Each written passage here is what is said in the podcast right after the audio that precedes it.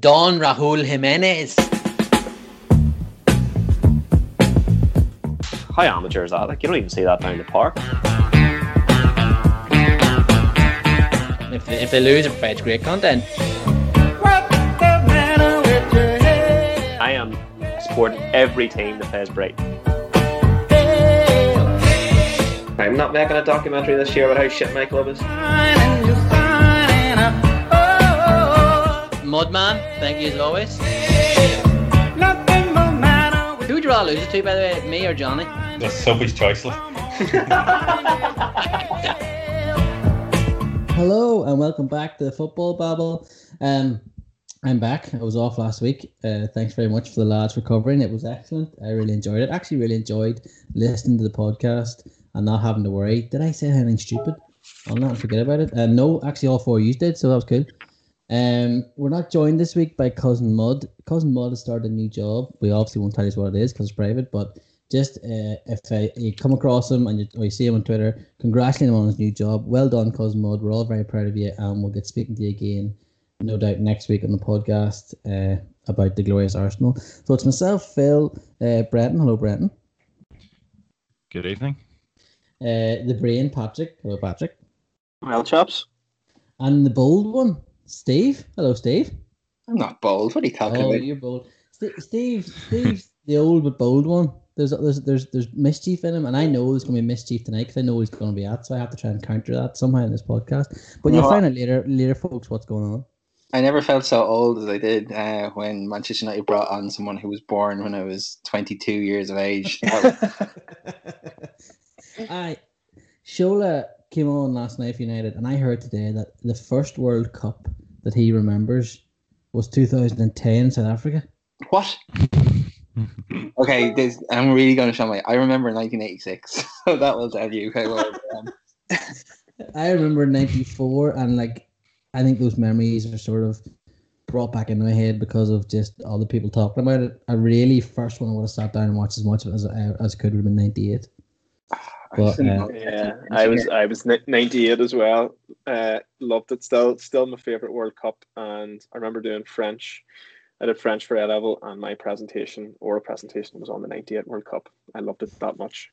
But you also feel to say there you did it. You did French uh, A level when you were six. Um, Brenton, what was your first memory of the World Cup? I do remember bits and pieces in '98, but really 2002, I think it, it would be mine. Like, but 2010 is absolutely ridiculous. Like, I know I heard that earlier driving home, and I nearly pulled in and started crying. I, I, I saw somebody said he, he definitely he he's from Newcastle, isn't he originally? And Yeah. um, in around the time of 2004 was obviously Shola Ameobi was doing bets like, and that's clearly who he was named after. Like, nice, nice. Um, well, a lot to get into this week. Obviously, uh, the Premier League results and what went on. Big weekend for Man City. Obviously, again, keep winning. West Ham had a brilliant weekend. Um, top club in London, but we'll get into that. Uh, and then obviously Everton had their big night at Anfield. Plus, other ones Fulham are catching right in the tails of Newcastle now for the relegation battle. We'll look at Haaland and Mbappe and the big week they had last week. Plus, Romelu Lukaku's in that mix too. Uh, tell a bit about the Irish League and then anything else that sort of comes into it. But um, where do you want to start? Do you want to start at Anfield on Saturday night? yeah, No. Um, yeah, Patrick, you're gonna have to do a lot of lifting here because I didn't watch the match, so I wish, I wish I hadn't watched the match. this is all on you. Um, and, and obviously the, the other two lads jump in here if you want. Um, Patrick, another defeat for Jurgen Klopp's men. Um, I think that's four of the last five or something silly. Uh, they're in a real bit of a rut. Everton obviously very good. What was your assessment of the game and the performance story on on Saturday night? Yeah, it's just uh, more more dog shit to be honest. It was, you know, I was looking at the, the form table before coming on here. The last eight games, we are fifteenth. Uh, one, two, drawn one, lost five. We're going at less than a point a game, and Yeah. like last season, we were essentially up until lockdown, we were going at very nearly three points a game, like two point eight or two point nine. Like we- we're winning, you know, basically every game. So yeah, this is this is particularly painful, and there's just so many different problems. There's just this collective malaise which just is lingering like a dark cloud over the club. It's just you sort of think it can't get any worse, and then it does. Um, so it was very hard to watch. Um, you know, our our 18th different centre back partnership now uh, at the week at the weekend. Uh, I felt sorry for Ozan Kabak, who has been thrown into, you know, a, a makeshift defence in a new league. Well, you know, reportedly the most difficult league in the world, uh, and he has had a very tough, tough ride. I do feel sympathy for him. He doesn't have anyone to hold his hand and talk him through it the way he might have if Van Dijk was fit. But he was making very fundamental errors on on on Saturday night, like misjudging headers. I know it was windy, but other people weren't misjudging them. His body shape was wrong. He was sort of dodgy in possession. He just had a bit of a nightmare. Felt sorry for the lad. Yeah. Um, you know, but even just you know, we haven't scored an open play at Anfield now since 27th of December, uh, and that was against the pack of scrubbers, West Brom. Um, you know, it's just it's worrying, and I think what worries me the most is uh, Firmino now. We've spoken about it in, in the last few weeks, uh, Philly, you and I, and he's now really becoming a problem. If you look at his uh, returns since 2017, 2018, got 27 goals in all competitions that season. Following season, dropped to 16. Following season, dropped to 12. This season, he's on six in 35 appearances. You know, he, scoring one in six. And I know he was never the the sort of out and out goal scoring Ruud van Nistelrooy, Thierry Henry type of you know 30 goal a season. He's never been that person. But just his all round play, he's, he's not linking it up well. His touch is off. He's not setting the press the same way. Um, and I suppose the, the worrying thing is the drop off. You know, we sold Brewster, um, who obviously hasn't done anything at Sheffield United, and now we've let Origi, or sorry, we've let Minamino go to Southampton on loan. So the other option is Origi, and it was very telling that we didn't really reach for, didn't really press the Origi button until it was the 90th minute, and that's because Origi shit. Um, you know, at the minute the pubs are closed, and like we'd all we'd all love a pint. Firmino is like a bad pint of Guinness right now, and Origi's like the fucking dregs of a pint of Tennent's with like cigarette butts in it, like that you really really don't want.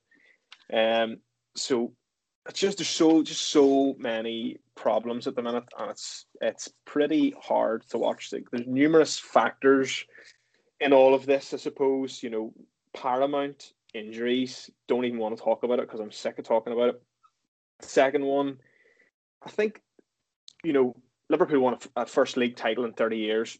This just uh, they didn't have a chance to sort of have that collective jubil jubilation outpouring of ecstasy that, that maybe they would have had, and it's just. I don't know if, if the crowd has also affected us not having a crowd uh, has affected us more. I know that's kind of you know Liverpool tinted spectacles, thinking that the the crowd is good, but the crowd the crowd at Anfield is good, and like Man City are used to playing in front of no atmosphere, so they've really kicked on, and and then you also have the age profile of our squad, which is getting older. We need regeneration. There's going to be some huge decisions need to be made in the summer of who to offload, who not to give a new contract to, who to sign. There's just so many unknowns at the moment. Uh, so yeah, Philly, I don't I don't know what your thoughts on the, all the matter are, or if you have any other musings, but yeah, it's pretty pretty hard to watch at the minute. What about a squad depth thing, Paddy?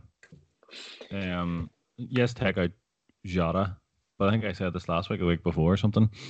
Obviously, Jota's injured, and that's a massive loss. But those other front three, if they're, uh, you know, none of them have really had bad injuries this season. But if they uh, if they were injured or if they're not performing like Firmino, like who comes in there?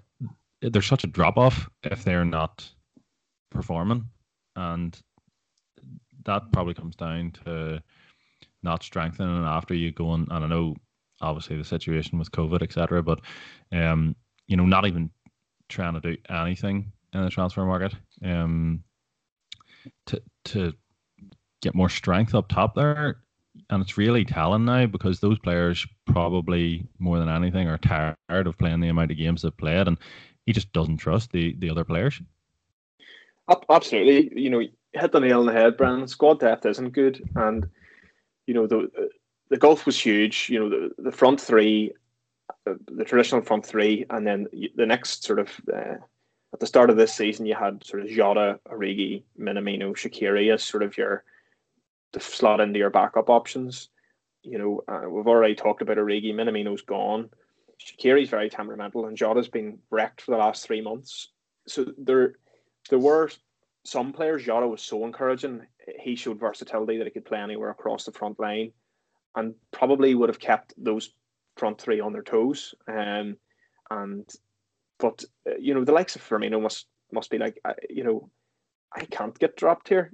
Basically, you know, Yeah, um, that's a so- problem. Like, there's no competition, and it's already a small enough squad. Uh, we've spoken before that uh, Klopp likes to work with small squads, um, and then he brings through sort of a handful of youngsters to try and bed them, get them experience, possibly play them in the first team, or use them as a shop window. And Liverpool have done that regularly, where they've played a few boys here and there, and then they turn a profit on them and, and use that to regenerate the squad.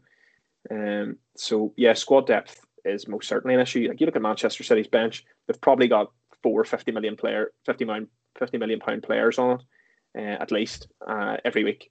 And we have kids um, so yeah it's it's uh, it is bad times. It feels like squad that- depth has been sorry. It feels like squad depth been, has been an issue for like three seasons, and it's just you had massive injury luck for two of those seasons in which you won a Champions League and you won a Premier League, and it's just all the injury luck that you would expect to accumulate over the course of three seasons has happened in one season. Mhm. Um, I, I, I just, yeah, you're right about Klopp. Obviously, has this formula that he likes to work with: really small squads, keep everything tight, uh, trust trust the players you trust. But like, there's just no options for Liverpool, and and really, you haven't needed them for two seasons or two and a half seasons. It's this year that you're now having to turn to players, fringe players. It's like, oh, we actually don't have any. They're all a bit shit. Um, and it just feels like it's two or three years worth of lack of real activity in in the transfer market that has just all collided with you know as I said cursed injury look, um and come back to bite Liverpool in the arse really Yeah, I think I think the front three have been so robust over the last three seasons. Like they've basically played every game, basically never injured. Like very few games missed. They don't have the figures, but I, I would be surprised if any of them have missed over ten games. You know, out injured collectively over the last three years. But I- think that there have been some injuries we've been able to consume. Alisson missed a lot of last season. Fabinho missed chunks of last season as well. Trent has been injury Henderson. prone. Henderson's injured a lot too. So I think we- have managed to consume injuries over the years. Um, okay, but just the sheer number now is just beyond belief. You know, three three recognised centre halves, and then your two backup centre halves who are actually midfielders are all injured. So five of your sort of first choice centre halves all gone at the same time. It's like totally un unheard of bad luck. Um, but you can't do anything about it. Like I'm not I'm not moaning. Like we, we are where we are, but it's just uh, it's pretty shocking. I'll tell you what I think. Um, you've all been spot on. With, yes, no people know the injuries have come at, at a pretty shit time. Yes, Klopp works on to smaller squad now, and that's maybe been highlighted. The fringe players, uh, they're they're not in form. Like the beat Barcelona four 0 Two of those fringe players. Uh, look, Sh- Shaqiri and Origi came in and were unbelievable that night, but they haven't been able to do that anywhere near enough times. You know, the only, Origi's had a couple of big moments. Shaqiri's had a couple of big moments, but hasn't been consistent enough. So that doesn't help. I think this season, uh, if you're not, if you're a Liverpool fan and you're not writing this season off, they need your fucking head looked at. All right, write this season off. You should have written it off in your head a couple of weeks ago. What'll ever happen will happen. Finish wherever the fuck we're going to finish in the league. Who cares? And we'll try and go again next year. But this gives, and I'm sorry for cursing so much, but this gives Jurgen Klopp, I think, in Liverpool, a chance for him to build his second team. And a lot of Liverpool fans aren't seeing that because unfortunately, um, there's no patience in football. So they'll just I need we need to win now. We need to win now. Everything has to be done now. Boom, boom, boom. We'll play FIFA. This is how it's done in FIFA. you morons. You have to give him time. He, he has such an opportunity now. He has a really, he has a decent enough squad. Still, obviously, um, some world class players. They are coming to a certain age. He could add now players at the likes of 22, 23, 24 years of age. Players that maybe aren't at um, the leading clubs in world football, but have certainly got the talent, the likes of uh, Diogo Jota and whatever. And he could add those in now, and that could be his second team. And in two or three years' time, you could see Liverpool do what they've just done. You know, maybe win another Champions League or win another league and, and be another great team again. And there's not enough Liverpool fans thinking this. They're just doom and gloom because of what's happened this season. I get it. Like it, is, it isn't great after you've had three seasons of unbelievable nights. Like we've been so lucky, Liverpool fans, Patrick, these last three seasons. We've been crying out for this all our lives as Liverpool fans for someone to come and do this. He's come and done this, and we need to give him patience now. See what happens in the summer. They're not going to go out. They're not going to go out and get Erling Braut Haaland. I'm sorry to break your heart, Patrick. I know how much you want him. That's not going to happen unless Michael Edwards does something mental. Now, he is capable of doing that, but it's not going to happen. But there's capable of going out and getting someone and adding more players in of that ilk, of that age bracket. And in a year or two's time, then you'll see Liverpool potentially get back there again. It's just been it's just been unlucky and it's been crap. And, and one thing we haven't touched on, I think we should, is Everton, from what I've read anyway, and what people have said, everyone were fantastic on Saturday night. 22 years they waited for that. Like, can you imagine waiting 22 years to beat your city rival? That would drive me nuts. 22 years they waited for. King Carlo, there's no one in world football could hate Carlo Ancelotti. He's such a lovely man. Like he's such a hero. Brilliant from them. They finally went and done it. They've got good players coming through as well. But I just think there's too much doom and gloom around the Liverpool fan base at the minute. There's too many heads have dropped, too many people have saying all sorts of silly things stupid things and getting up players and every time Liverpool loses, Thiago's fault. Like, lads, Thiago's had one game where he's played with Liverpool's first midfield and he was man of the match against Everton. And you saw the difference he can add to that team. One, he's played 56 minutes with Virgil van Dijk, who was brought in to play in front of. Like, there's there really needs to be some people. they really need to take a. They need more calm heads in that Liverpool fan base. They're not going to get top four, so stop thinking they're going to get it. They might do something mad in the Champions League. I don't think they'll win it, but they might come past Leipzig, get another big round, and have a, a couple of really good nights. It might happen. But let's just look forward to next season, and see what happens again. You mentioned uh, FIFA there as being the, the cause of Liverpool fans like thinking they can just go again or whatever. But I actually yeah. think I think Alex Ferguson is actually to blame because he kept. He's re- to blame for everything. No, but he kept rebuilding Man United teams while still competing. Like they, they might finish yeah. second or third, but they were competing and they were playing at a high level. But the thing was, like it's it was easier to win the Premier League then, uh, and it was easier to stay competitive then. As we're seeing this year, we'd have a really really competitive Premier League race this year if it wasn't for Man City just being so much better than everyone else. Uh, and I think Liverpool fans do need to give like just lay off like Mm, Phil and I follow a couple of people on Twitter, Liverpool fans who are the most negative people in the world. And even when Liverpool were doing well, these people were negative. So it's just exacerbated now that they're doing badly or whatever.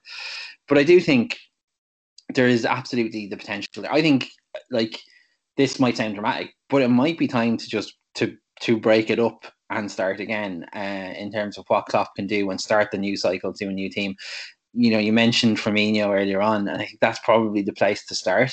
Um, and you know it's like you're going to get a good few million quid for him like you can go again you, you buy a 23 24 year old um to replace him if if if that's if Jota is not the replacement you think he's going to be like I mean you, I'm sure you could raid Wolves again for Neto or something um yeah.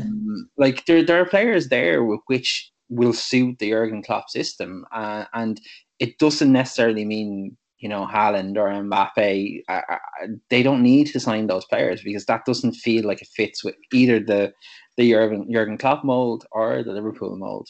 Um, but yeah, it's patience. Like, look, Man City are just on an incredible run of form this season. It doesn't matter how well anyone else is playing. Nobody was probably catching them this year. It, it there's something inevitable about City the way there was like not last season, obviously the season before when didn't matter what Liverpool did, City were just not slipping up feels exactly the same this season. Like what, 15 clean sheets? Like that's incredible. Um, for a team that's not regarded as being defensively sound over you know in Pep Guardiola's reign or whatever. Like so, yeah, I just think and as much as as much as a Manchester United fan, I am enjoying watching all this happen. Liverpool fans just need to be patient. It's not always going to be this bad. And look, you've had four out of five seasons where you've been probably the best team in world football. Like it's okay to have a bad year. It's allowed. Yeah. I still do think you're going to finish top four though. No, I I know I know you keep saying that because you don't want to jinx Chelsea, but I I I don't I don't see that happening myself, and I'm okay with it. So what? Playing the playing this new conference league, whatever it's called, and then we'll try and win it, and then we'll have won it. That'll be good. Um, but yeah, like, look, it's a write off this season. Enjoy the other football, and just see what happens. We're gonna have Jota back soon, which will be nice to watch. Like, but um, yes, Man City. We'll touch on them quickly uh, before we move on. Talk about the top four battle. Uh, as you said, Steve, absolutely relentless this year. Do you think now, I'll include myself here, uh, people are maybe probably feeling a bit stupid for writing off Pep Guardiola? That's for you, Steve. Oh, sorry. Uh, Sorry. I, always feel, I always feel stupid when I talk about football. So yeah, I'm not surprised at all. Um, yeah, look, I I genuinely would have put Pep down as one of the favourites to get the chop this year at the start of the season because I didn't think City had it in them to kind of go again. Um, I I never saw this kind of defensive prowess uh, coming at all because that's how they're winning games. Like it's not like they're beating. Like we're used to City winning games four and five nil or four and five one or whatever. Like that's how we're over the past few seasons we've been used to them, you know, kind of doing their thing. This year it's just grinding out one nil wins and two nil wins. Like I didn't think they were great at the weekend, but I also didn't think they were going to concede either. You know, it never looked like they were going to concede. So, um, yeah, I think Pep Guardiola has shown that like outside of Europe, he can still well capable of winning league titles. And like, look, Patrick said it earlier on. Like, look what they have on the bench. They can bring on four, you know, three or four 50 million pound players. That's a luxury most teams don't have. Um, but I just think that, like, yeah, even just on that point, like John Stones, people are talking about like how great it is to see him playing well. Well, he'd want to fucking play well considering how much he cost them, you know.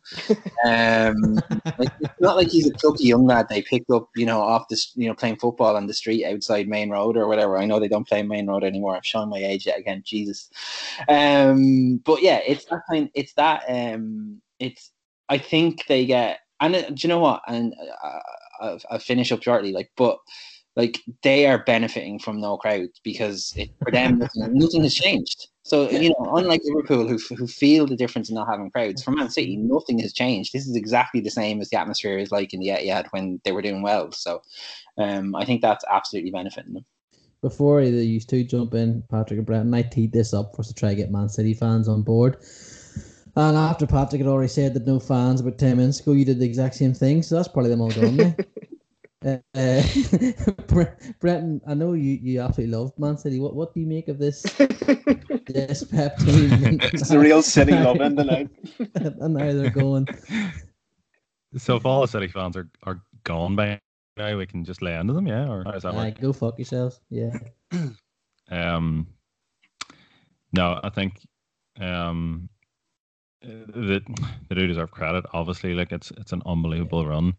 Um, but I also don't think anyone else. I mean, United are the nearest challengers, but they have United even played well this season. Like I, I, I can't remember them ever playing well this season. And when they're building up a bit of a head of steam, um, they always drop points. Um, so I don't think anyone else has particularly pushed Man City.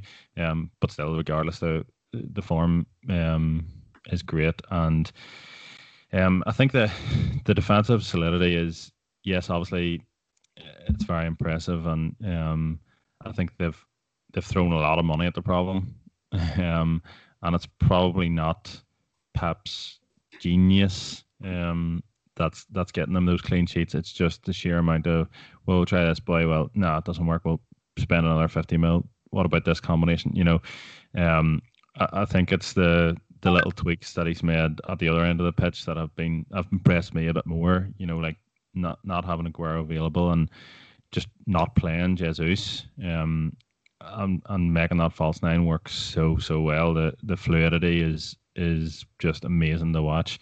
Um, and yes, not so much at the weekend against Arsenal, but in spells they had it. Um, and certainly the first 10, 15 minutes, um, when they got their goal, and, and even before that, like before a minute and a half, they looked like they could have scored again. They attacked Tierney um, with Mahrez down that side, and um, it, it just it was it was really nice to watch. Um, so yeah, I think they deserve credit on on that end as well, um, because other teams. I mean, speaking to somebody today and um, about United's uh, forward line, and um, if, when Cavani's not playing, Martial is just non-existent, and and if they lost Fernandes, it, it would they would be so much worse off. I think they would probably drop out of the top four or if, if you're basing on his goals and assists. So I don't think Man City have that one player. I think they're all um, coherent up the top end of the pitch, and, and that is down to Pep. I think that one of the most impressive things this season is what he's done with Cancelo as well. He's a real playmaker for them now. And look, he was already very good.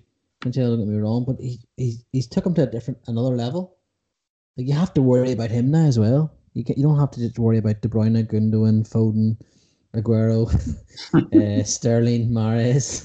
Uh, you have to worry about what Cancelo's going to do, and even yeah. Rúben Dias's passing range is, is um, underrated. You know, he's spraying long passes last night, which were really good. So you have to worry about that too. But Patrick, uh, uh, as we move on from Man City, because I know what you think, and I know don't want to get in trouble even more. West Ham are fourth now. Yeah, yeah, West Ham, who we gave a bit of a big up last week, went and put a put together another another great performance. Like, well, first half anyway, I thought they were brilliant. They were hanging on second half. Like, thought when Bale came on for Tottenham, uh, it's as good as I've seen Bale in a Tottenham shirt, and possibly as good as he's been in a Real Madrid shirt since 2018 Champions League final. Um, but uh, yeah, another another solid win. They're in unbelievable form. Something like I think they've, they've 20, 24 points in the last 29 or something crazy. Um, yeah, Moyes' truck just keeps keeps rolling on. Lingard's just making that late push for the plane, and uh, yeah, it's fair play to them. Uh, very very impressive. Do you think? Do you think Patrick they can hang on, or do you think? Do you think Chelsea oh, and and Everton and absolutely. whatever can catch up with them?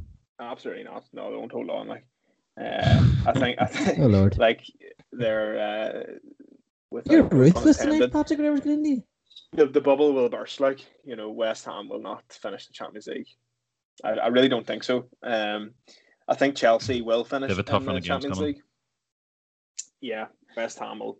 They'll do a West Ham. Um, I remember them doing this the, under. Might have been the last season at Upton Park under Bilic, and whenever Payet was at, his absolute peak of his powers, and there were Champions League places guts of the season, maybe until about now, and then just the wheels came off. Um, so, you know, who knows? I, I, I would sort of, especially Brendan, if you said of a tough run of games coming up, I don't know if they'll still be there in six weeks' time. Um, I think Chelsea are coming up fast, and we can't get any worse. Maybe we could put something together, but I don't think West Ham will finish in the in the top four. I think there's going to be some some sort of a surprise, like a surprise from the traditional. Um, because well, you could argue Leicester, but I mean they've been up there for a while. Like West Ham, Everton, Villa, one of those three, I think could be in there. Um, because Villa still have a game in hand, don't they? And um, so do Everton, possibly. Everton, um, yeah. Villa have two yeah, games so, in hand. Villa have two games in hand, right? Yeah. yeah so I, think, yeah. I mean, it, it comes to a point where something's gonna have to give. It could be Everton. They have obviously um, the, probably the best quality squad. Um, but uh, I, I, mean, Chelsea have a really difficult run coming now as well. Um, and Atletico in there twice, so that's going to get their attention. And they could drop off. I know they play United next Sunday, then they play Liverpool, so that could be a massive game, that Chelsea Liverpool game for the top four. But um, I, I mean, West Ham really this season alone, if you're just looking at this season, we've no real reason to doubt that there will be a massive, um, a mm. massive drop off. But I think they're another say, team that's benefiting from having no fans. because the fans hate them. So yeah, yeah, you know they can just play with freedom now. Uh, like the Dildo brothers don't have to worry about getting stuff thrown at them. You know what I mean? They can just watch their team do whatever they want, and you can sort of there's no pressure on West Ham. You watch apart from obviously yesterday the second half Spurs are very good, but you watch this West Ham team and when they're going forward, when they're in form, they're playing with such like sort of freedom that I think that they they are actually really benefiting. It would be some crack if it if their last game's at home and there's crowd in, they lose it and it puts them out of the top four because of the crowd. I mean, I don't, I, I don't want to laugh, but I, I would literally laugh my trunks off if that happened. They Um, have a couple of really good, um, like players having individually great seasons. I Yeah, think West Ham as well. Like Soucek, Declan Rice has been fantastic. Jarrod Bowen is having a great season, and Yeah. obviously Antonio as well. Um, so yeah, I think that's that's happening. Them out there all kind of picking at the same time. Brent Chelsea. We'll get on to Manchester United next, Steve. Don't worry. Brent Chelsea at the weekend. Um, really, like, they did so much possession, but I, I never thought they were going to go on and win the game. Yeah, welcome to watching Chelsea. Um, that's that's been the overwhelming stat i- i- this whole season. Never just mind on. on- It's actually got it's got higher under Tuchel, but um, that was it was the same with Lampard. It was like the final third, they can't get the right pass. Um, they, can't get the right finish. Um, it's really, really frustrating to watch that type of football. Um, because the more you have the ball, the more you think something's going to happen. Um, I think they had like 730 passes, and Southampton had like 250, something ridiculous like that. Um, and Chelsea only had three shots on target. So yeah, very, very frustrating to watch. And obviously Tuchel wasn't happy with the final product. He, um, he really went after uh, Hudson Odoi in particular after the game. Um, but Abraham as well. Like Abraham had seven touches in the first half and was hooked, um, which I thought was weird to start him because he, he got injured against Newcastle and he was a doubt for most of the week, and then suddenly he was playing. Um, I think it would have been better to play Giroud, you know, who, who has a great record against Southampton in the past anyway, so that made more sense to me. But it could, you know, it really means that you could see Giroud against Atletico uh, tomorrow night, I think, um, to hold the ball and bring Chelsea up the pitch. That's the one thing Abraham hasn't really got uh, in his game yet, anyway. Um, but yeah, none of Chelsea's attacking players offered a lot. I mean, Mount ran as he does um, and probably looked the most likely to create something. Kante was very good in midfield. Um, I think I saw he won the most balls in midfield this season of any any player at any team. So in that game, um, so hopefully he that'll be him back in to give Chelsea a bit more energy. But Werner was poor. Ziyech was awful when he came on. Um, there's no. I, I said to you, it's it's like watching Man City, Chelsea, without the good side up front. um, they have so much ball, and but they just don't have end product. And Man City seem like they're going to have end product every every time they get into that final third. So um, something needs to change. I'm really not sure how they're going to do that or, or what it is. Um, but you know, as I mentioned that run coming up, you know, Tuchel really needs to, uh, and maybe that was maybe him trying to trying to get into their heads by doing that with Hudson Odoi, bringing him on at halftime, bringing him off after 75 minutes, um, to sort of say to everyone, all right, you know, the honeymoon period is is properly over. Like, let's let's step it up here. You know, if you want to fight for your future as a, as a player at this club, even you know, you're gonna have to step it up. Like, so yeah, and also such a poor goal. I mean, it was a great finish by Minamino, but really poor goal to concede. Chelsea just opened up their back four and said, "Go on ahead there." He's been Southampton's only best chance. player 2021. He's playing for Southampton. Great finish. Uh, it was a good finish. Uh, yeah, it is.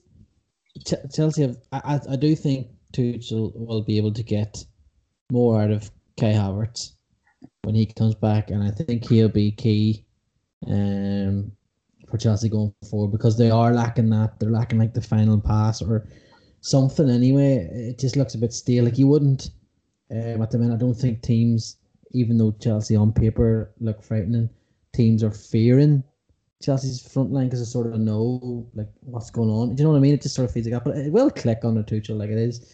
It, it Southampton's a tough game too, but I think it will click eventually for him. And I mean, tomorrow night will be deadly without Thiago Silva against Atletico. Um, Yeah. like It's a big- against Luis It's big Suarez. thing. um, it's going to be interesting. They're, they're flying. I they're beat the weekend, but they have been flying this season, so it'll be interesting to see what happens. Um, Steve, then we'll move on. We'll talk about your beloved Manchester United. I just wanted to ask you a quick question, Steve. Uh, is Bruno Fernandes like the best midfielder in the Premier League, or what? What do you think? He's not even the best midfielder at Manchester United. I don't know what you're talking about. Is he the best penalty taker at Manchester United? He's definitely the best penalty taker at Manchester United. It's Yeah, him missing penalties for the rest of the season now. I will give you that. No, look, I know what you're trying to agree with. Who's this the is- best midfielder? Yeah, this is this is uh this is because I proclaimed Emi Martinez the best goalkeeper in the Premier League last week, and then he throws two into the net at the weekend. So he's trying to reverse jinx Bruno Fernandes here. Just, just say Um. It's just Who, who, who is the best I midfielder, Steve? Who is the best midfielder? best midfielder in the Manchester United squad. So hopefully he picks up an ACL injury at the weekend or something. So uh, but yeah, look, it's it's it's like I, I said it last week, and he still hasn't played well. well. He was decent against Sociedad, but he hasn't played well in the Premier League since probably the Leeds game before Christmas. Uh, Fernandes, and yet, look, he still has a goal and assist in a game. Like it's Yeah. incredible what he does when he's not playing well. Um, but I think you know that midfield that Ole Gunnar Solskjaer last night is a sackable offence for putting out Fred and Matic together in a starting lineup. Like it's just it's such a dereliction of duty as a as a manager to to, to pair those two. I'm surprised he didn't put Mata in there to make it the slowest midfield to ever take place. You know, take part in the Premier League game. Um, but yeah, like it's I do think it's noticeable how poor United have been since Pogba went.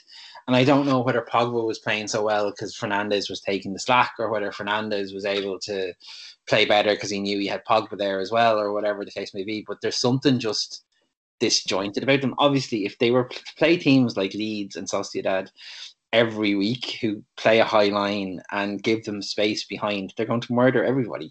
But all you have to do against Manchester United is play a press and you put them under pressure. Like, I mean, they looked so bad in the first half against Newcastle. Um, it was it it did feel a bit like a training game, and obviously Newcastle twigged something from the corners the way they kept taking those the short corners and things like that, like as well. So there's there's it's just so easy to coach Solskjaer that it's it, it's disheartening to think that he's probably going to get them Champions League. Well, I think he will get them Champions League football and keep his job for another season. Um, right. Well, see, when you say it and you're a Man United fan, it's okay. We know we're not going to get uh, tortured with abuse, but like, what, what, what would you, apart from Solskjaer, like, what would you change if you're if you're picking this United squad, this team to play, say they're playing on, on Wednesday night in a league game, and you're a manager, like, who, what's your team? I drop Harry Maguire. I think Harry Maguire needs that. It's that Firmino conversation we are having earlier on. Harry Maguire knows he's not getting dropped, so it doesn't matter how badly he plays, how slow he is to turn his big fat fucking head. He's yeah, game. match. I did- I, I literally spoke about it on the podcast last week about how he keeps getting beaten because he won't look over his shoulder, and exactly last night he, he doesn't look over his back shoulder, and Newcastle score a goal I actually thought that was a great assist, to be honest. It's a no look assist. It's very hard to do, actually. For another corner. Like Jesus Christ.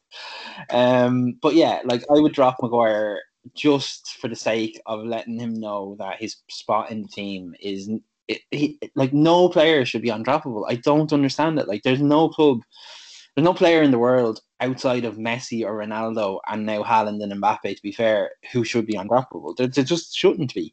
Um, and so that's where I'd start. But then what do you do? Do you have Bailly and Lindelof in there? Like Lindelof, just I, I have no idea what he does well. Like he's not great going forward. He's not great defending. So what exactly does he do? Um, yeah, it's just like anything f- past outside of Shaw and then the attacking five minus Martial because he might as well not be on the pitch either.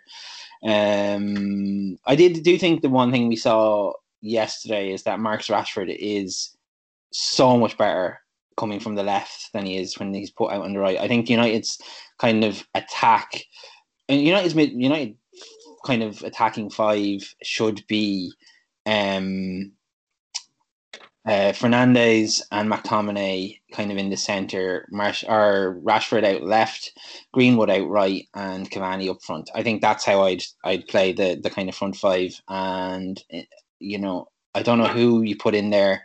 Thanks, Major, for agreeing with me. Um, I don't know who you'd put in kind of in the centre half position because I just he chops and changes it so often, except he just refuses to drop Maguire, and that is just so frustrating. And the dog is obviously a big Harry Maguire fan because he keeps barking at me here. Really? so uh, yeah, so that's I I yeah I I but like the thing is, I said it last week. He's going to do just enough every season to keep his job, and it's like Champions League football, whoop de doo, like great to be knocked out in the group stages again. Very exciting stuff, you know, as a fan. Like so, uh, the only thing I would say is like, and again, I I think I made this point last week as well. The under twenty threes and nineteens, they do seem to be doing a lot of really good things and bringing through a lot of good players. Uh, and it's, even though they make me feel really old when they do that, it's nice to actually see that there's a production line there on the attacking side. I'm not sure it's there on the defensive side. So it's going to be a case of going out this summer and finding someone, anyone that's better than Harry Maguire, Eric Bailly, or Victor Lindelof. Would Yeah, I, th- I think that's right. would, I know you, you don't. You're not. You're not an Ollie fan. Um, that is obviously clear, and I know by your messages. Um, would you bring in? Uh, it's just going out of my head. What do you call the Leip, the Leipzig manager again? Just Nagelsmann? left my head. Na- Nagels. Would you bring? Would you? Would, would you bring in Nagelsmann, Steve? Would Nagelsmann be one you'd you'd replace Ollie with?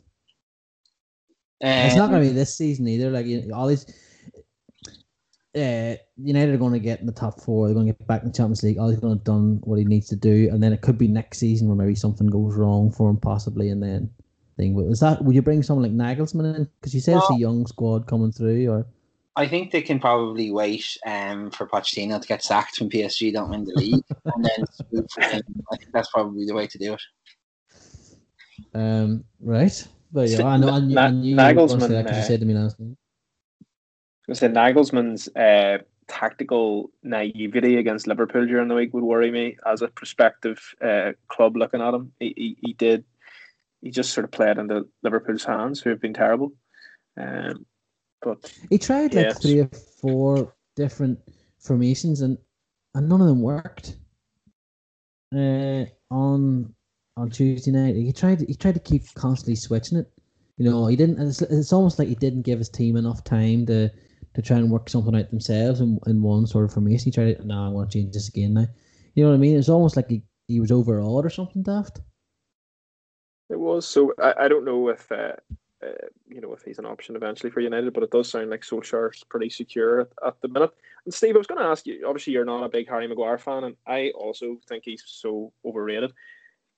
If you were sort of looking back at Premier League era Manchester United, um, you know, do you think he'd get in any of the previous sort of title winning sides? Do you think he's better than anyone they've had sort of as a regular starter over the last twenty five years?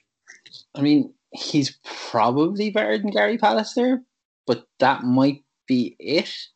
Um, like he's not getting in ahead of Jaap Stam or Rio Ferdinand or even Steve Bruce. Um, like I'm just no, he's just not good. Like he's not good, and like they're they're they're having to play him because of the price they paid for him. And I honestly thought, like, I was super impressed with the signing. I thought it was going to work out, but like, it's just when it's this like you can forgive a player for the odd mistake, but when they keep making the same mistake over and over again, and it's just infuriating. I think as a as a supporter to kind of have to like you know what's happening. Like, the guy I follow on Twitter last night was playing Manchester United bingo watching the game, and he got five of the six things he said would happen happen, and one of them was Harry Maguire not looking over his shoulder and causing a goal. Like uh, the only thing he didn't get was David De Gea's uh, David De Gea mistake leading to a goal, but you could kind of say De Gea's mistake indirectly led to that goal as well. So, you know, it's just it frustratingly predictable how how United are going to concede because it's almost always the same type of goal. Um, and yeah, it's that it's that thing. Would he get into any of the, the previous title winning teams? I really don't think so. I don't see it. No, I don't think he would. I, I, I've said it till I'm blue in the face. He is a very good second uh, centre half. I think if you put him in beside um, someone like Van Dijk or even Rúben Dias this year, or even uh, some of the greats of the la- last decade or whatever that have been that have been unreal, and you put him in there, and he doesn't have to worry about anything else apart from putting his big head in front of the ball, facing the right way. He's grand. He'd be grand in there. He'd be grand in there. But as the as the main option, as the main centre half, I think you're just waiting for trouble. But um, he's basically We'll he's basically I- I- Shane Duffy in a United shirt, like. I'm sure he'll um, I'm sure he'll appreciate that. Steve had to go, um, folks, doing that because uh, he had a little, little tiny little emergency at home, but everything's okay. Um, so lads, Brent and Pat, we I sort of mentioned last week. I was talking to you about a Pat that uh, about Lukaku, uh, and could he possibly win the Ballon d'Or? And then we had Mbappe and and Haaland's big week last week. So the three of those now are sort of at the front of everything. Lukaku's leading Inter Milan, and he was amazing yesterday in the Milan derby. He's he's leading Inter to a possible Scudetto. Um, we know Haaland's doing absolute madness for Dortmund, even though they're up and down the league this year. And Kylian Mbappe's having a strange season in Paris, but then he goes and absolutely destroys Barcelona. So my question to you would be, and Brent, you can come in here first if you want. If you could, now obviously the two lads, the two younger lads are a couple of years younger than Lukaku, but if you were spending money now on one of them, who who would you go and spend it on? And the second option is, uh, which one do you think could win the Ballon d'Or this year, out of the three?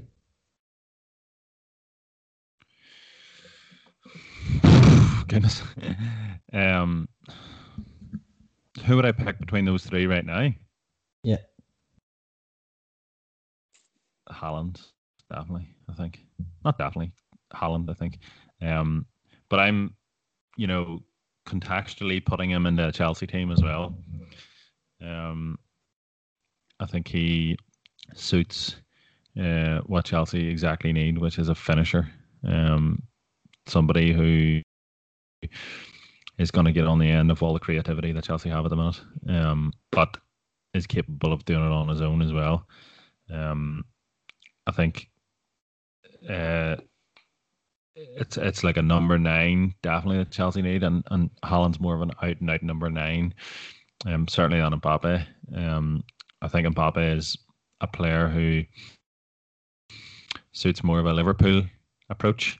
Um, and I know that you'd love to hear that. Um, but uh, that's uh, I was saying to you the other day about um, if it looks like Salah wants out and he's shown signs of it, could you get enough money to to fund some of the Mbappe money? Um, which would be ridiculous, and I also don't want to have one by the way. Um, but yeah, I, I think Haaland has like he's never I've never known him to have a dip yet. Uh, you know, um, which I mean, and it might come and it might have already come, but it's just not a dip compared to um, what we normally consider a dip. Um, and I know he's only twenty, but some of those players, you know, they'll maybe have a breakout season and then they'll go quiet and then they'll gradually build themselves up again. But um, he since he's burst onto the scene, uh, continued to score goals. I think his his goal record is um, similar to that of Ronaldo's, uh, um, who is you know the greatest goal scorer of all time. The argument on the on the player front is whether he's the best player. There's different opinions, but you know he's scored the most goals. Um, You're gonna have Pele and- emailing us now. Yeah, I mean, be great if Pele listened to the podcast. Yes, but, um, hopefully, I, I hope he does, and I hope he emails, um, because it'd be great PR. Yeah. But um, yeah, I think um, it it was it, Mbappe was amazing to watch uh, in the week as well, and I think there's more and more to come from him. The fact that he's already won a World Cup, and people that during the week that was him saying sort of hello world when when he's already been France's best player at a World Cup, I would say, maybe along with Pogba that year. But um, I think it's you're, those two. Lukaku, you as you said, is is a little bit older, um, and didn't overly do it for United. Um, at one of the, uh, you know, in that uh, there's this thing where you feel you feel like you need to prove yourself in the Premier League, and uh, it shouldn't be a thing um, for those sorts of players that move there. But um, certainly those two younger guys seem like when Ronaldo and, and Messi are sort of coming to the end of their careers, that they could be the two that um, emerge as, as the next era. Um, but Lukaku, I mean, I've always rated him. I think whatever happened at United was freak. Um, I, uh, you'll probably remember, I really, really wanted to sign him instead of Morata that season for Chelsea. I think that would have worked. Um, and I think his he- he, he's got a lot of strengths. You know, he's not just good at one thing. He, can run with the ball too. He's quick. He's big. He's good in the air. Um, 17 goals, five assists this season. Um, having a really, really good season. But I think he he probably needs to push on another little bit, as you were talking about the the Ballon d'Or, and and he's only you know got a couple of years to do it.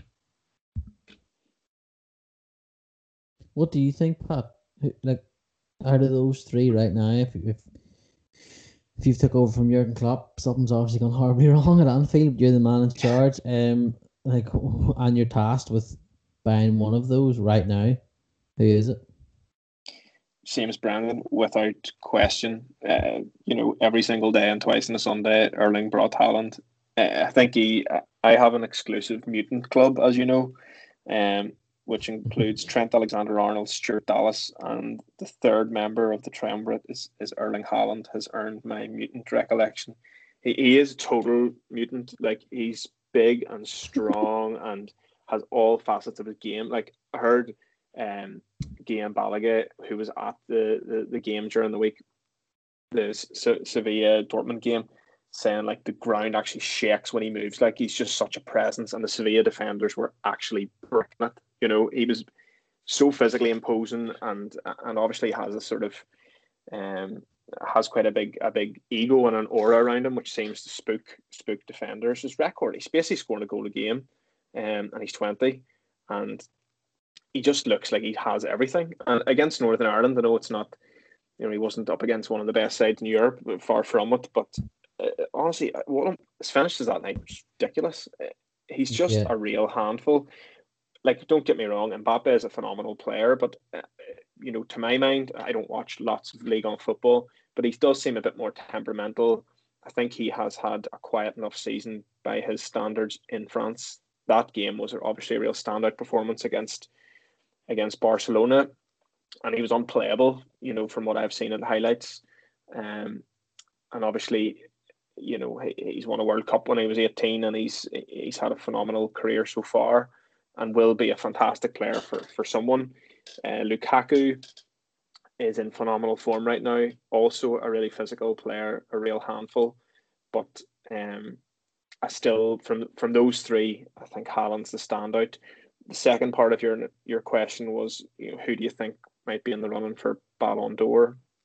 I suppose it's something that's, you know, Lukaku's in absolutely amazing form, but the fact Inter got dumped out of the Champions League in the group stages will have an effect on that. It tends to be whoever wins the Ballon d'Or has gone very far, at least in the Champions League, um, you know, or or maybe won a World Cup or Euros. Now Belgium could do something uh, very clearly, you know, but uh, I don't know if he's Ballon d'Or worthy, but in phenomenal form anyway. Um, and you know, for Ballon d'Or, it'll be, be hard to know who'll win it this year. Obviously, Ronaldo's been quiet. Messi's Barcelona piecing things together, but Messi's not at his best. I think I think if Atletico do anything in the Champions League and manage to get over the line in the league, I think someone like Suarez could be in with a real shout of like a, a random Ballon d'Or. Um, so uh, yeah, who who knows? Yeah, that I, I agree with the two. Is like Lukaku has been absolutely stunning this year, and for him to to break the Juventus stranglehold on um on Serie A, and I think you actually tweeted out uh, some of the league tables last night, Brenton, as well, from from, from the page about who's been leading this year. For him, for him to do that with Inter Milan, um, and be the face of it, like, and, and if you saw his performance yesterday, it's absolutely frightening. Um, I can actually still hear Romagnoli squealing. Um, when he was running at him, it was it was ridiculous. Like, but if I was picking, and, and I suppose as like possibly both our clubs are going to be in the mix here for two of these players. I don't I don't see Lukaku moving, but um, Haaland and Mbappe. If I was picking one, if, if Jurgen Klopp had gone and and Patrick wasn't available, and they came to me, um, it'd be I, I would I would ask how much a testicle would cost, and I'd get Erling Braut Haaland in for it.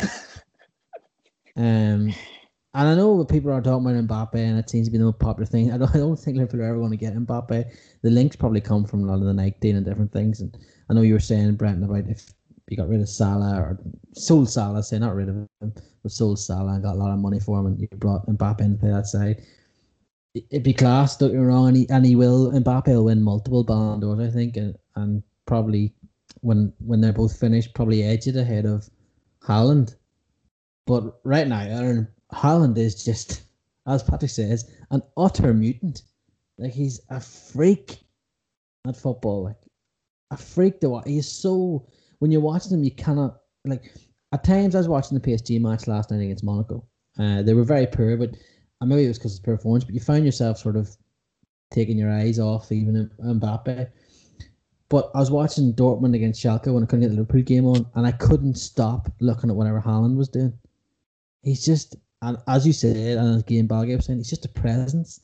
He's a freak, and I think if Jurgen Klopp added him into that front three as the number nine, if Thomas Tuchel added him in to Chelsea's forward line, if unfortunately what I think is going to happen, if Pep Guardiola buys him in the summer, whatever team gets him is going to dominate. I think he's that good. He is literally a game changer for whatever team can get their hands on him. Both both those players are, and including Clacker as well. They're they're having outstanding seasons, and the two lads are so young as well. I think Haaland's the youngest out of the three of them, isn't he? Um, yeah, he's, he's twenty. You know what? He, Haaland reminds me of um, you know, not quite as silky, obviously, as the real Ronaldo, but he has some facets of, of, of Brazilian Ronaldo's game mixed with like peak Alan Shearer. He's just unbelievable. I just yeah. I absolutely love him. Like I just I just you know would love him at Liverpool so much. and I think, I think what, he would. What, sorry, I was just going to say the, the um what sort of gives me some hope of Liverpool signing him is that they have always said as part of their committee that um, you know, if they see what they call as a transformer, someone who can transform the squad, they will sort of push the boat out financially for them. They did it with uh, Van Dijk, and um, you know, they did it with Alisson. people who you know had the ability to transcend a position. And I just hope that they see Haaland in that same light and will consider pushing whatever out to get him because uh, I think it's sort of like a you know a, a once in a decade type striker and that you know there will be some sweepstakes trying to get him. Yeah, I think that's, that's the thing. That, that's exactly what I was going to say. Is that there'll be? I think he really his game would really suit the Premier League. He, he's already got the the strength and speed to to be able to flourish there, um, and that's why I think there will be five, four or five teams in for him. Um, the reports already are, are about uh, Chelsea United definitely need a number nine. Cavani's not a long term option, and Martial's been absolutely terrible this year. Um, Liverpool obviously and and City. Um, although I could, I could see something in my mind tells me Harry Kane's going to leave Tottenham this summer and go to United. I, I just think that yeah, that might happen. I could see that. Um, mm-hmm. yeah. so, sort of, like the the Rizo asked us this question, Brent, as well. Um, hello, Rizo. Um, who saw me and you, by the way, walking around Craigavon Lakes on Saturday. Um, he said, um, Patrick, I know what your answer is going to be. He said there are figures flying around for Haaland transfer in the summer, seventy-eight to possibly ninety million. Um, do you think it's worth paying that this year and or waiting another year until his release clause? I would pay double that, and that's I know that sounds stupid. I if if Dortmund said to us, and I was manager, right, but we want to want you to give us Anfield and you play in Kernan playing fields. I said, no bother, lads. I'll fucking gaze the keys to it now, and you can take it to dinner ladies with you. Do you know what I mean? I don't understand. Like I, there, there, there. I don't think there's a fee on the two younger players. Uh, I, Lukaku's obviously already gone for money, and I wanted to include him in this conversation because I think those three are going to have a big end of the season, whatever they do. Um, uh, and I think Lukaku and Mbappe certainly at the Euros will have a say uh, in who in who's European champion towards the end of the season. That's why I wanted to mention them. As for Ballon Holland d'Or, Euros. uh, no, No, Ireland did- no, I don't didn't think. So. I don't no. think so. No. Uh, Um, disappointing. I think, I think, I think Belgium will will do something very nasty at the Euros, and I just think if he wins the Scudetto and how he's played, it'd be quite nice to see, um, someone else from another league like Lewandowski this year get. I know that wasn't. No, there's no Ballon. He's still the world best player in the world. Someone else get it. Um, and it would be quite nice if it was Lukaku because he's been absolutely ridiculous. Um, for Inter Milan. But yeah, I'm glad we're all uh, agreeing that it would be Haaland would be the one you'd break the boat for or break the bank for um, and go out and get. I think whoever he goes to, even if it is a bitter rival, I'm going to enjoy until he plays us. Uh, watching him in games, um, because as you said, Patrick, like he's just he's just frightening. Like it's it's ridiculous how big and how quick he is. It's actually comical at times. Um, how quick he is. Like that goal last year against PSG. Like, you could actually hear the motorbike noise off the back of him when he's running through. Do you know what I He's mean? got So- fucking dynamite in his foot and his left foot. Like it is, the ball just explodes off his foot. I don't think I've Yeah. ever seen. You could maybe put Riise or some of the or Roberto Carlos possibly in there. I don't, think I've seen anyone, even those players included, hit a ball harder with their left foot with any foot. Absolutely unbelievable. yeah, And he takes it so early and hits it so hard. The keeper doesn't stand doesn't stand a chance sometimes. yeah. Uh, Be interested to see where he goes. Um, as we said, Brent will hope it's Chelsea blue, and we'll both hope it's uh, Liverpool red. Um, I just want to touch on as well. Obviously, I've been covering and helping out a lot in the Irish League, and I've, I've been really enjoying it. Um, I wanted to talk about this week. There was utter chaos uh, at Shamrock Park. Would you believe, Patrick? Um, on on Saturday when, um, despite the obviously there was bad weather here in the north and it was pretty heavy rains. So some games succumb to that as they do, um, because we still continue to play football in the winter. Um, but General Park was called off, even though um there was actually nothing wrong with it. Uh, one of the corners was deemed to be too dodgy, but as the officials at Shamrock Park proved, it, it didn't seem anything wrong. It just sort of felt like more Irish league behaviour to call this off. Um, what I will say in this league is every game, or there's, there's a game on every weekend on the TV. There's usually one, sometimes there's two.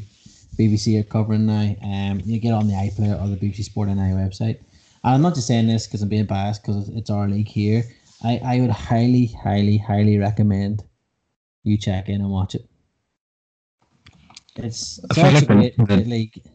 It's going ahead. I was just gonna say, I feel like the uh, the the rule they've made about um, the fact that nobody's gonna get relegated uh, makes it better to watch. I know that sounds counterproductive, um, but it's as if there's no pressure now, and teams are just going out and like trying to win every game. You know, even the teams that aren't near the top. Um, so I feel like that's made it very interesting this season and a, and a sort of a different spin on it to to what we're used to. Yeah, and, and depending what what manager you ask, they, they don't like hearing that because I think, oh, we're getting an easy run of it. But you can sort of sense that it has left lifted the pressure off teams, um, and teams, especially like they went through the phase where, um, Carrick won like three in the bounce and drew one, and they're playing like two of the bit like Le- Linfield and Larne, and then uh, Glenavon. I think it was was it Coleraine the other one. I'm not sure, or Dungannon, sorry, the other one. So they're doing very very well but which is grand. Like it's just the way it is this season. But uh, like people always give it a kicking, and I was one that never paid it enough attention. Know Patrick obviously did, um, and they always went to it, and, and they always loved it, and they always told me about it. But I was one that didn't, and, and I, I was stupid. Like because now that I am getting the, the chance to go and watch games, and I'm lucky enough to go and watch them, I can appreciate how good it is. And I just wanted to highlight it to people. Like if you get the chance, um, stick it on the iPlayer or the BBC Sport NI website and watch one of the games on Saturday night. They have the half five game, and they usually have one on on Friday night at half seven. Um, and the class, like the, the standard of it, is getting much better. Uh, and also, when you get to ground when they're right open, go because some of the stuff you hear from like I, I can't say what club it was or who it was, but I heard a steward uh, offering a referee out for a fight the other night, and uh, it was one of the best things I've heard in a while. Like, um, I, I thoroughly enjoyed. it. I was almost going to applaud it, only I wouldn't have been very professional. Um, it was quite cool, and two managers um, offering the referee for a dig afterwards as well, which is you know I'm not asking for Vans to get a referee, but it's just it's just it's lovely to hear you know football and people chanting football again, and, and the referee giving it back to you, which is nice. Um, so yeah, if you can get get back out and support your local team. Um, not saying you to become an advocate of that league or anything. I'm not harping on that. Do what you want, but go down and, and follow them and, and um, give them a chance because it's it's well worth your time. And I think hopefully when we're allowed back, we've all missed it. We'll all get the games and we'll all enjoy it again. But um, I don't think there's anything else this week. There's there's obviously we've talked about the turn turning more European football. Um, I think really that's it. Unless he's anything else to add, and he is Patrick probably still wants to talk about Haaland. Uh, no, no, my, my loving is over. yeah, I think we've Yeah. we've uh, we just have a big week of um, European football this week, and then some big fixtures uh, next weekend. I think we've uh, an extra pod this week. We do indeed. Um, we have a bonus pod I'm going to record on Wednesday night with the very brilliant and very talented uh, Steven Scragg. He's a he's a writer and author. He worked writes for these Football Times and he wrote a couple of brilliant books. And um, I'm finishing one right now on the Cup Winners' Cup, which you'll know, Brenton, because Chelsea have won it. Um, so it's a great cracking book. I'm really looking forward to it, folks. So it'll be out later on the week, probably Thursday. So stay tuned for that. And keep supporting our Patreon if you can. Um, we didn't really push it that last week. Last week was a bit chaos, but um, it's just Patreon. What was it? Patreon. Uh, you say it, Brenton. I never remember the link. Patreon.com forward slash football babble. There you go. Uh, donate anything you can. It's only a pound a month, so that's nothing. And get all our podcasts across all your podcast apps um, at the Football Babble. Um, and we'll see you again next week where we'll have hopefully have a full house and Darth Mudd will be back from his from starting his new job. And good luck.